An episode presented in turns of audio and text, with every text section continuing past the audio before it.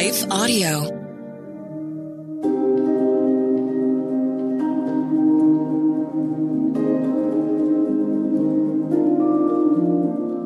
Hello. Thank you for listening to Your Daily Bible Verse, the podcast that examines one verse each day to learn more about God and His will for us.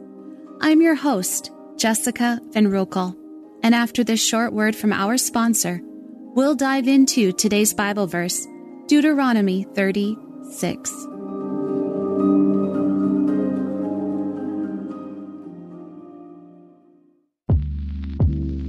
Did you know that the Salvation Army not only provides services to those in need, but we also produce a network of Christian podcasts you can listen to on your favorite podcast store?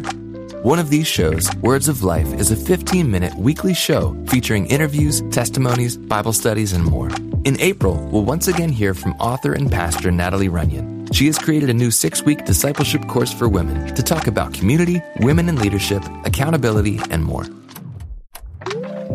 We want discipleship to be what's drawing people, not bounce houses. They're more likely to come back and not just to be entertained.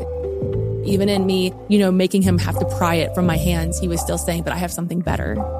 It was because of the redeemed saying so, of telling the story of what God had done. When we point people to him, they're going to want to know him. Listen to Words of Life on your favorite podcast store or visit wordsoflifepodcast.org. Well, good day to you. It's Joel with the King Country dropping in to let you know that our brand new film, Unsung Hero, is in theaters now. It's Luke here. We've teamed up with the creators of Jesus Revolution to bring you this adventure of a lifetime. It's a powerful, true story about a family uniting, growing in their faith, and facing the impossible together. In theaters now, unsunghero.movie for more information. Rated PG, parental guidance suggested.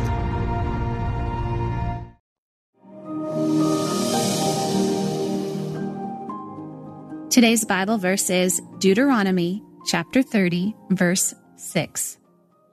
And the Lord your God will circumcise your heart and the heart of your offspring, so that you will love the Lord your God with all your heart and with all your soul, that you may live. The other day, a card arrived in the mail from a friend. On the cover were these words I will not compare myself to strangers on the internet. I chuckled because it's something I'm really good at doing and not so good at stopping. This tendency to compare trickles then into my relationship with God. Because I struggle with comparing my actions with someone else's and I come up either ahead or behind. This habit of comparing distracts me from loving God with everything that's in me because somehow some part of me, through comparison, comes up short. So then I withhold myself from God. Withholding ourselves from God can take on many different forms. It can look like a habit of comparing, like I do, or it can be struggling to trust God with our greatest fears and worries. There are times when our refusal to repent of pride or doubt or self deception stands in the way of loving God with all our heart. The book of Deuteronomy contains Moses' farewell message to the Israelites before he passed the leadership on to Joshua. He wanted to address the new generation of Israelites, the ones who grew up in the desert and had no personal memory of the first Passover, the crossing of the Red Sea, or the receiving of the law at Mount Sinai. These were the ones whose parents and grandparents died in the wilderness and to whom entering the promised land was given. In this book, Moses reviewed and renewed God's covenant with them. His goal was to challenge, encourage, and instruct them about God's powerful acts and promises. Moses reminded the people of Israel of God's faithfulness to them over the years and their need to fulfill their covenant obligations of faith and obedience. Moses wanted to remind them of their responsibility and their privilege to honor and love God with their whole heart, soul, and strength.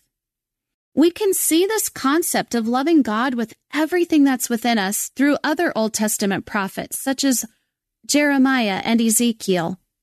The New Testament books quote Deuteronomy almost 100 times. And when Jesus was tempted by the devil in the desert, he answered using words from this book.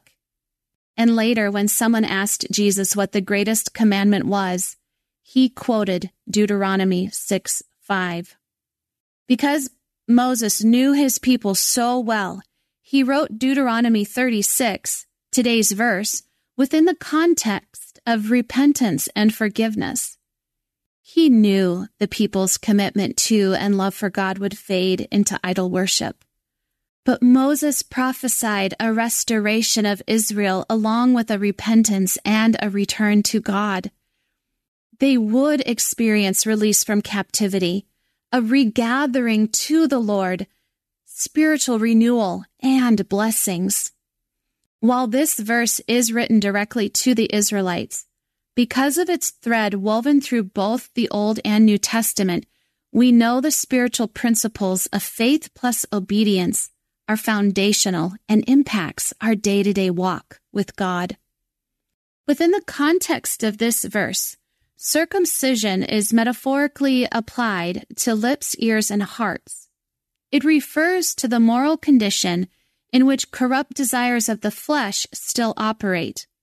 Colossians chapters 2 and 3 discuss our new life in Christ and how because of Jesus we are made whole and new but there are parts of our life which need putting off, as the Apostle Paul writes about.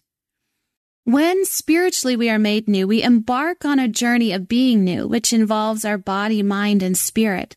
What we do, think, and dwell on matters. What we sow and where we sow it reflects how much we love God. God gives us His grace to change our hearts. He cuts away the filth and foolishness which stands in the way of loving Him with all of our being.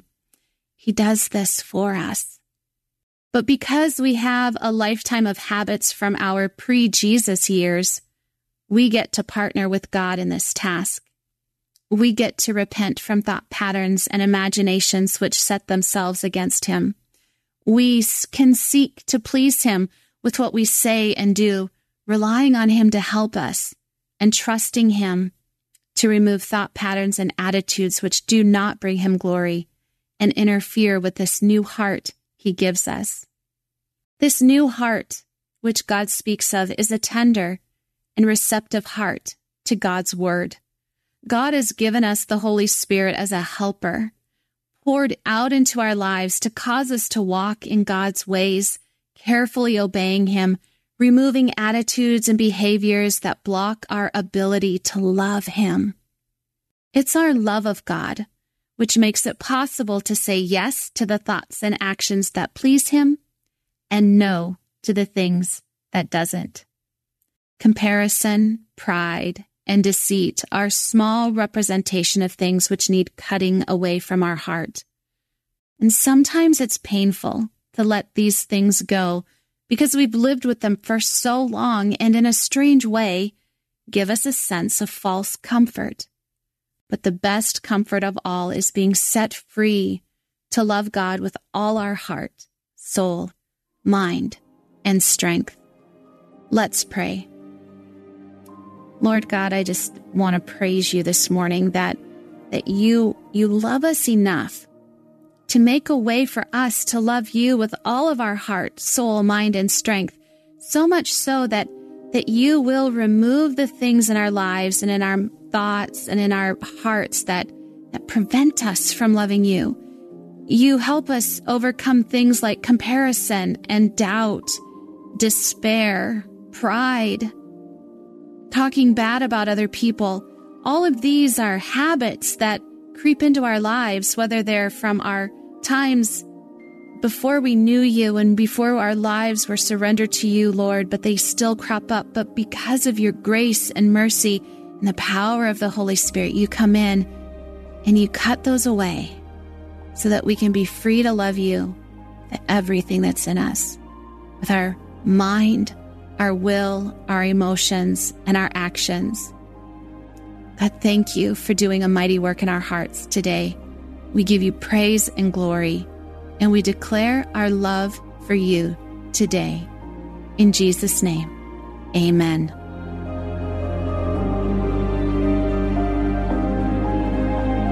Your Daily Bible Verse is a production of Life Audio and Salem Media. If you liked what you heard today, please take a second to rate and review this podcast in your favorite podcast app so that more listeners like you can find the show. For more faith filled, inspirational podcasts, visit us at lifeaudio.com.